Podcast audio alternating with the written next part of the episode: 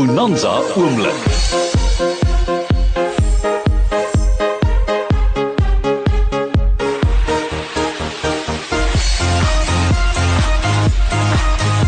En hier in Bonanza oomblik vandag, my gas is niemand anders as Rico Fourie. En eh, Rico, soos ek nou vir jou 'n paar keer genoem het vanoggend, hy is casual blogger, fashion lover, world traveler, devoted Christian and also fitness starter. Ons gaan verseker vra om elkeen van hulle to just break it up for us, every single one that I've mentioned. L laat ek begin deur vir, vir Rico te groet. Môre Rico. Môre. Ons beplan nou al hierdie kuiertjie al lank, nê? Nee? 'n Hele rukkie. Maar hier is jy vandag. Hoe gaan dit? Goed dankie met jou? Lekker, lekker. Jy kom van Stellenbosch af. Ja. Aha. Al die pad. Ek Ja? is so ver nie, maar ek is hier. Nou die feit dat jy so vroeg is want jy's ten minste al meer as 45 minute was dit om die verkeer mis te loop? Dit was ja, dit was daar was actually geen verkeer nie, so ek was baie geseën. Ek dink dit is omdat jy goed beplan het. Nou Rico, weet jy, ons kan nie wag om te hoor nie. Ons lees casual blogger. Dalk voor ek jou begin uitvra oor jou hele lewe, wat wat is 'n blogger? Wat doen 'n blogger? 'n Blogger.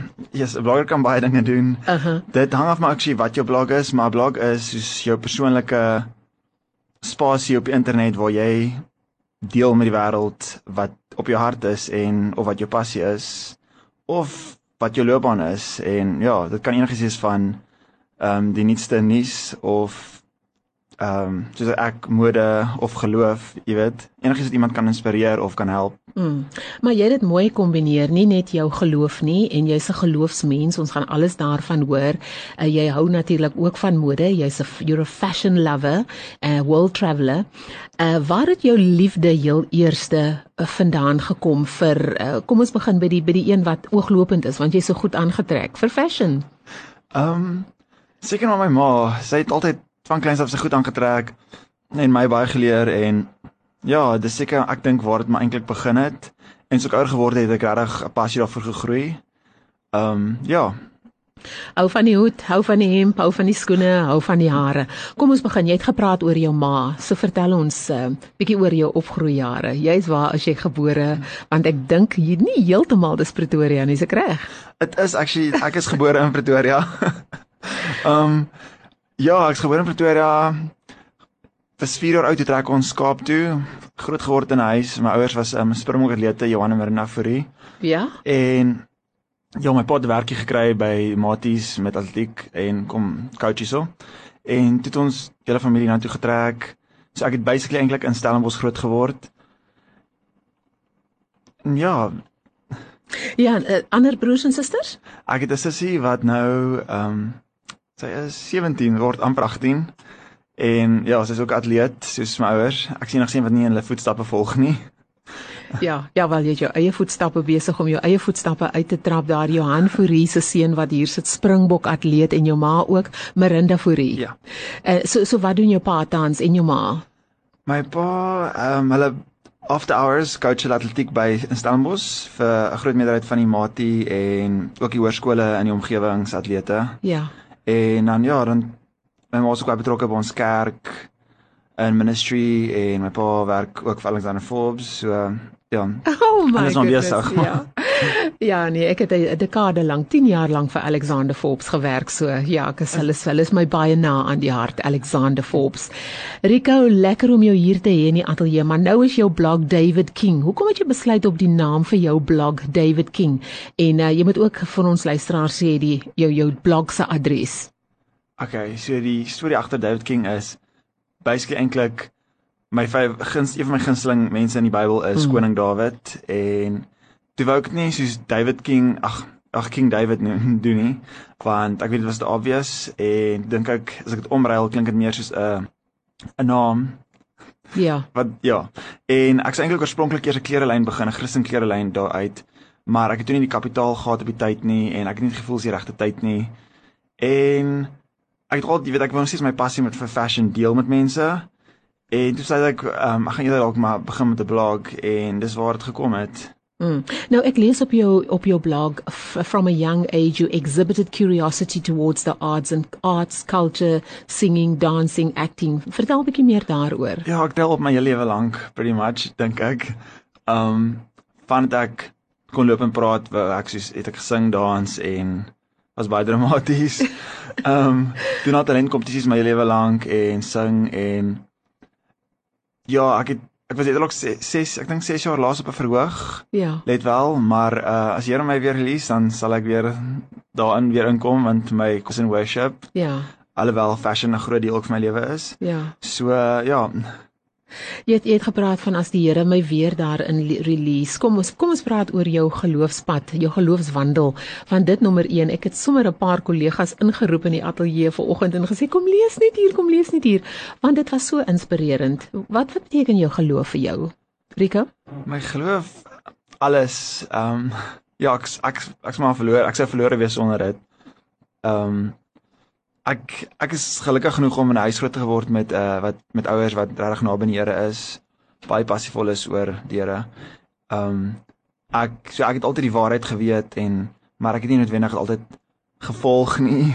Hmm. Ek het nou my eie ding gedoen en my eie, jy weet, dinge gevolg en tot ek dink 2 jaar terug, ja 2014, soos dis actually op my blog so 'n stukkie van daai testimony Hmm. waar ek bietjie heeltemal van die pad af begin raak het want ek het net begin ek het erg begin sukkel met depressie en ek het te veel begin uitgaan, te veel gedrink en dit alles net op ja, net nie goed geëindig nie tot ek ehm um, probeer selfmoord pleeg het en die hospitaal ge- opgeëindig het. En dis daar regtig waar die Here ek gevoel my gepraat het, soos ek sal ek glo in grace definitief, maar ek glo ook God is 'n koning en hy laat nie met hom jy weet sy tyd jy weet met hom mors nie. So ehm um, ek het net gevoel soos my kans het begin opraak Hmm. en ek moet begin in lyn kom anders jy weet en ehm um, daar ja, so 2 jaar terug het dit regtig het my pad regtig met die Here begin sterk raak en ek het baie dinge begin opgee in my lewe wat verkeerd is. Ehm um, regtig my le- lewe begin meer suiwer lewe vir hom. Ek het 'n paar keer obviously geval, maar die Here het hom alweer op en Ja. ek is sterker as ooit. Ooit tevore. So ja. En uh, hier op Tygerberg is nou 10 minute na 10. Dankie dat jy ingeskakel is. Dis Bonanza oomblik en saam met my in die ateljee is Rico Fourie. Hy is 'n casual blogger. As ons nou dit in Afrikaans moet sê, gaan ons dit vertaal. Wat gaan ons sê? Blog dink ek bly die naam blog. Ek dink ook so. Ek het nog nie Ja, Afrikaans. Ja, nee, bly maar blok. Ja, ons los hom by blog. Hy's ook baie baie lief vir mode en wanneer jy sê world traveller was jy was jy al baie keer oor see? Ek was heel wat deur Europa al getoer en natuurlik my gunste plek, gunsteling plek wat nou nie Europa is nie, is Israel. Daar was wat sou my volgende vraag gewees het. Ja, ek, ek was ook een keer daar, was daar gedoop. Ja. Deur my pa, ek en my sussie was altyd daar gedoop in die Jordaanrivier. Ehm um, ek dink dit is dit was in 2012 en ek dink dit is eintlik waar die saadjie regtig geplant was, al het ek er nie agtergekom nie in my geloof. Ehm um, maar ja, ek ek love ander lande, kulture en Hmm. net mense en veral die kos. Israel is definitief 'n goeie land uh, vir kos. Hulle kos is amazing. Ja nee, ek het dit ook gehoor uh, van twee van my familielede was nou tans daar en hulle sê alles is groot. Die druiwekorrels is dubbel die groot as nie, ons. Daar is nie iets uh, kleiner as super size nie. Alles daar is ja, is ekstra groot. Dis regtig ek glo die holy land. Ja, die Here se seëning wat daar is. Nou weet jy, ek lees hier op jou blog, as jy sal omgee as ek dit nou net so lees, wat jy skrywe oor it means to be newborn en dit het baie harte vanoggend geroer. Nou kom ek half jou aan wat jy sê, what it means to be newborn. En nou vir my was dit die kortste, die mooiste, die duidelikste verduideliking daarvan. Miskien moet ek jou los om dit vir onsself te lees want dis jou woord en saam met my in die ateljee is Rico Fourie, hy's 'n casual blogger, hy is 'n modeliefhebber, hy het die wêreld getoer en hy's 'n toegewyde Christen en ook 'n fitnessstate. En ons praat hier so 'n bietjie oor sy lewe, sy liefde vir blogging. Welkom terug Rico. Dankie. En uh, net voor die breek het ek jou gevra uh of verwys na wat jy geskryf het in een van jou blogs to be newborn. Vertel ons wat jy daar gesê het. Okay, ek gaan nie presies in detail nie, my oorvertaling van Engels Afrikaans gaan ook nie so goed wees nie, maar mense kan eendag gaan lees op die webwerf meer in detail. Maar ja, basically vir my wat to be newborn is om regtig daai stap te vat en alles op te gee vir die Here, alles wat ook al al is jou werk of wat ook al om dit wat ook al in jou pad is, dit op te gee, al is dit goed. En vir die Here te vra wat moet jy daarmee doen? En ja, letterlik om ek sal dit om dood te gaan in jouself. Ehm um, jy Hmm. moet eers sterf in jouself voor jy regtig die volheid van die Here kan leer ken. En mense sal actually verbaas wees hoe baie keer die Here al gee alles op vir hom, hoe hy baie van hy goed vir jou teruggee of in ehm um, uh meer uh, jy, jy weet jy gee as dit as wat jy gehad het en so so uh, ja dis my dis regtig iets belangrik um as jy naby die Here wil wees om regtig te sterf in jouself en 'n nuwe mens te word en skoon te was en om regtig te gaan kyk na die dinge in jou lewe wat wat hou jy wat hou jou weg van die lewe af en ook jou trots 'n bietjie laat jy weet jou trots laat gaan en hmm. te besef okay daai was verkeerd en daai was reg. Um soos baie van die goed ek gedoen het is Ek kyk amper nie met TV nie. Ehm um, ja. ek luister en amper ek luister ek pretty much net Radio Tygerberg of ehm um, Christen musiek. Uh want ek probeer my kanale so skoon hou dat ek nie beïnvloed mee word deur ehm uh, dinge van die wêreld so baie nie. Als nou net vir 'n seisoen, dalk ek weet nie die Here werk miskien nou net aan my daarin, maar ehm um, dit is iets wat regtig mm. help om jou nader neer te kry net om nie so beïnvloed te word tussen my wêreld se goed nie ja. en regtig net te volg wat die Here se plan is vir jou. En dit op 26 Rico 26 ja.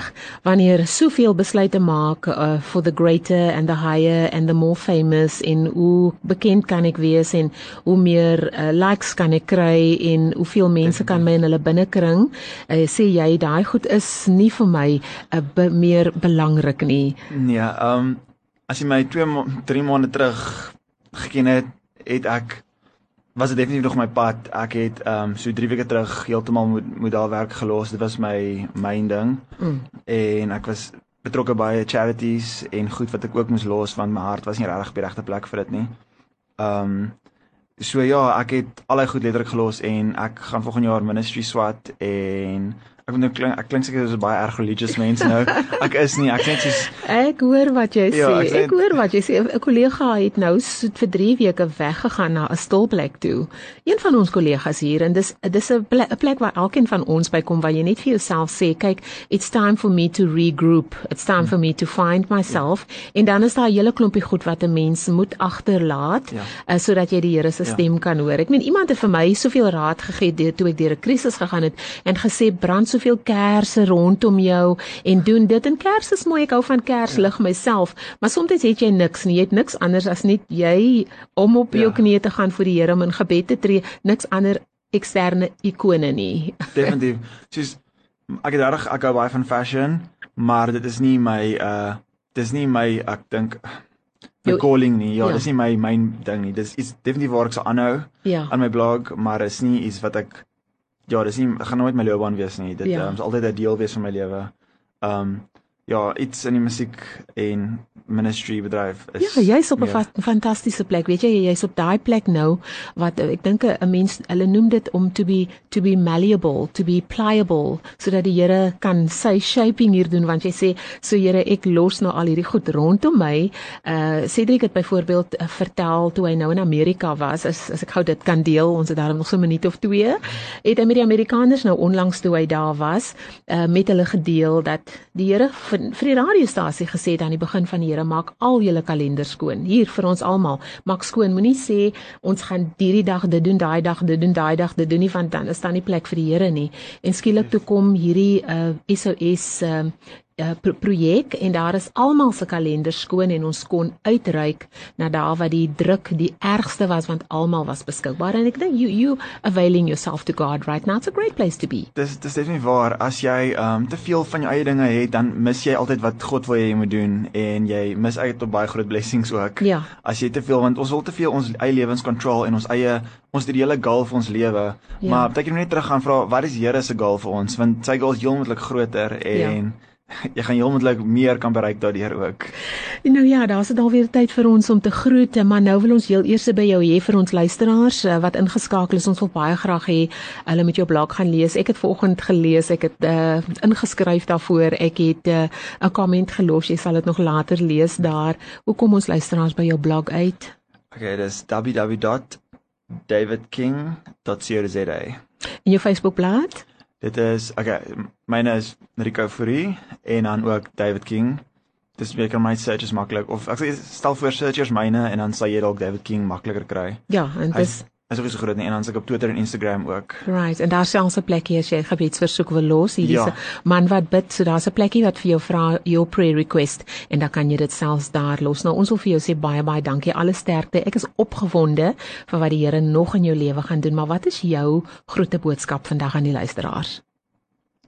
Wat sou dit wees wat jy wil hê hulle moet die meeste onthou? Ons is ook in 'n land met met soveel vrae tans en soveel jong mense wat nie weet wat ek kan toe nie. Ehm um, ek wil nogal sê is is oor die land actually. Baie mense in ons land ehm um, hou daarvan om te kla oor alles wat sleg is en so aan en ek voel net soos dit begin by ons as Christene om begin lewe te spreek oor ons land. Hmm.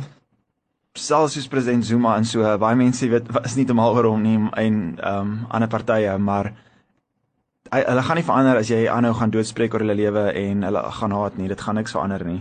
Al wat gaan verander is jy begin lewe spreek oor hulle en begin bid vir die leiers van ons land en vir die toekoms van ons land eerder as jy weet dood te spreek.